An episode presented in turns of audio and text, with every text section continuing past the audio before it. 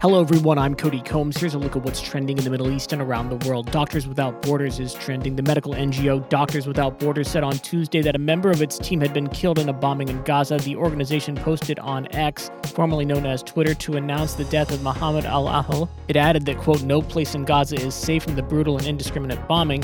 Today, we are mourning the loss of one of our team members in Gaza, who was killed along with several members of his family on the 6th of November, the statement said.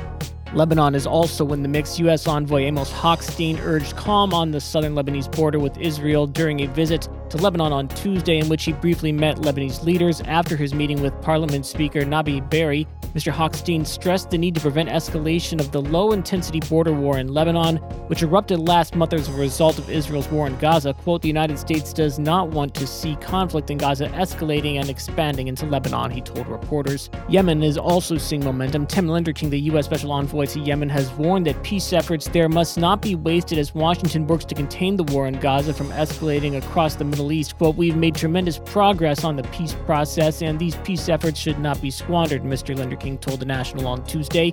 We advise all parties to not widen this conflict. His comments came after Yemen's Houthi rebels claimed on Monday to have fired drones at Israel in the second attack by the Iranian backed group. UAE aid is also trending. The UAE has sent a further six planes carrying supplies and equipment to support the construction of a field hospital in the Gaza Strip. The planes departed from Abu Dhabi on Tuesday, heading to Al Arish Airport in Egypt as part of the UAE's Gallant Knight 3 humanitarian operations.